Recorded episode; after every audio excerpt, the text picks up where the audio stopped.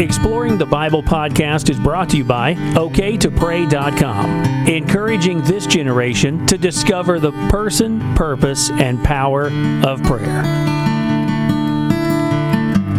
Here's a very important question that I think we should all ask ourselves from time to time. Are we doing the right thing, and are we doing it for the right reason? Let's look into the Word of God as we explore the Bible in the New Testament passage in Matthew chapter six, verse one, where Jesus says, "Take heed that you do not your alms before men, to be seen of them, otherwise you have no reward of your Father in heaven." Matthew chapter six, verses five and six goes on to say, "And when you pray, you shall not be as the hypocrites are, for they love to pray standing in the synagogues and in the corners of streets, that they may be seen of men." And Jesus continues, "Truly I say unto you, they have their reward. But you, when you pray, enter into your closet, and when you have shut the door, pray to your Father which is in secret, and your Father which sees in secret shall reward you openly." In other words, do it, but do it for the right reason. Notice at the very start of this passage, Jesus says, "Take heed." You know, to me, that means to be cautious, to be on guard. Go out of your way to make certain that you are not doing the work of God for any other reason, but to be obedient to Him and for His glory. Whether it's giving, praying, or really any aspect of Christian living, God requires that you do it, but that you do it with a pure heart.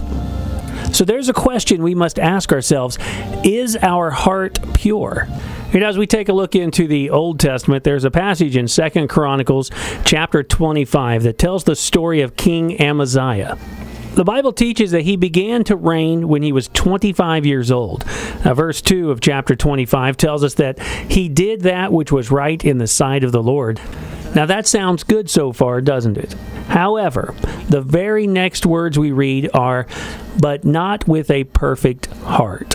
The Bible talks about how he followed according to the written law of God in bringing judgment while avenging the death of his father, but his heart was not perfect toward God. What was really in the king's heart came to surface in Second Chronicles twenty-five fourteen, as the Bible says, "Now it came to pass, after that Amaziah was come from the slaughter of the Edomites, that he brought the gods of the children of Seir, and set them up to be his gods, and bowed down himself before them, and burned incense unto them." You know, in the New Testament, Jesus addressed a group of people who were not all unlike King Amaziah. In Matthew chapter twenty-three, verse five, Jesus said, "Everything they do, they do it to be seen of men." In chapter twenty-three, verse twenty-five of Matthew, Jesus says, "Woe unto you, scribes and Pharisees, hypocrites! For you make clean the outside of the cup and of the platter, but inside they are full of extortion and excess." In verse twenty-seven, Jesus describes them as tombs, or burial places, which indeed appear beautiful outward, but inside they are full of dead men's bones and all uncleanness. They knew the law, they observed all the religious requirements in the sight of men, but their hearts were not pure before God. They performed empty, vain lip service to the Lord, and when God did reveal Himself through the person of Jesus Christ, they outright rejected the truth. Just like King Amaziah, what was truly in their hearts came to surface and was revealed as they chose to serve the false god of religion. You know, if they had sought God with a pure heart, when He came to them, they would have recognized Him as the only true God and rejoiced in Him.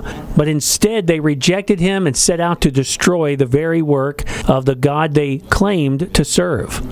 They had a form of godliness, but, as Second Timothy chapter three, verse five says, they denied the power thereof. You know, I believe the church and we as individuals, we need to examine our hearts.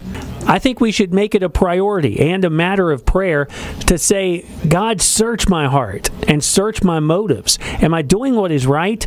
And am I doing it for the right reason?" You know, it's okay to ask ourselves some tough questions and take honest inventory of our hearts and our motives. Are we actually working for God, being fully obedient to His Word, or is our will overpowering the purpose of God in our life? It is essential to our walk with God that we realize doing right is not enough if we're not doing it for the right reason. because motives matter. You know, so many times when we explore the Word of God, I love to go back to our example that we have in Christ. Our actions and our motives must be ruled by God's Word. Now, Scripture teaches that we are to follow the example given to us by Jesus Christ. First John chapter two, verse six says, "He that says he abides in Jesus ought himself also to walk, even as he walked." First Peter chapter two, verse twenty-one says, "For even hereunto were ye called, because Christ also suffered for us, leaving us an example that you should follow his steps." And what is one example that we can learn and follow from the life and teachings of Jesus? The answer to that question is found in John chapter eight, verses twenty-eight and twenty-nine. Jesus said, "When you have lifted up the Son of Man, then shall you know that I am he, and I do nothing of myself. But as my Father has taught me, I speak these things. And he that sent me is with me. The Father has not left me alone, for I do always those things that please him." Again, in John chapter nine, verses four and five, Jesus makes the point, "I must work the works of him that sent me, while it is day, because the night comes when no man can work. As long as I am in the world, I am the light of the world." Another passage in Matthew chapter five, verse sixteen, Jesus says, "Let our light so shine before men, that they may see your good works, and glorify your Father which is in heaven." In John fifteen, verse eight, Jesus says, "Herein is my Father glorified, that you bear much fruit, so shall you be my disciples." Now, the example given to us by Jesus is clear.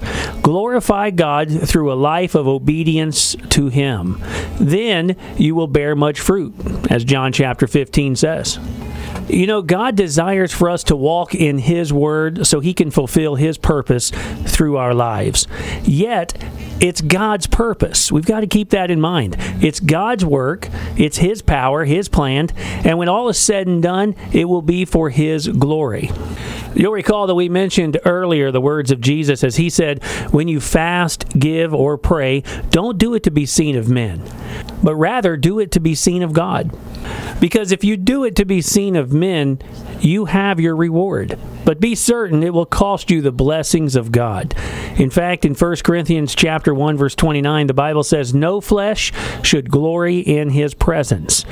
You know, and man desires to be praised and seen of men rather than of God, and they attempt to bring honor to their own flesh, it will cost them the glorious presence of God.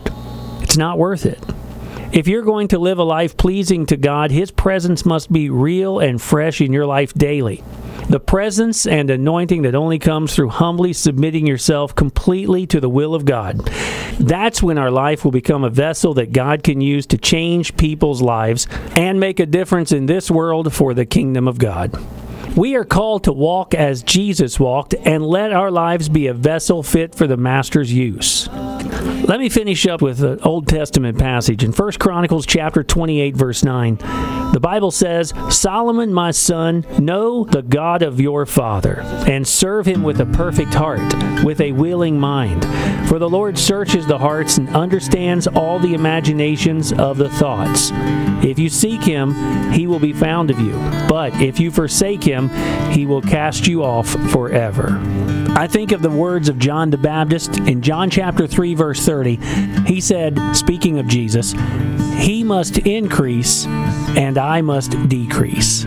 It's an honor to live a life that God can use to bring him glory and to change the lives of hurting people who truly need a Savior. If we're going to live a life that touches the lives of others, a life that pleases God and brings hope and salvation to those we meet, we must purpose in our heart to do the right thing for the right reason.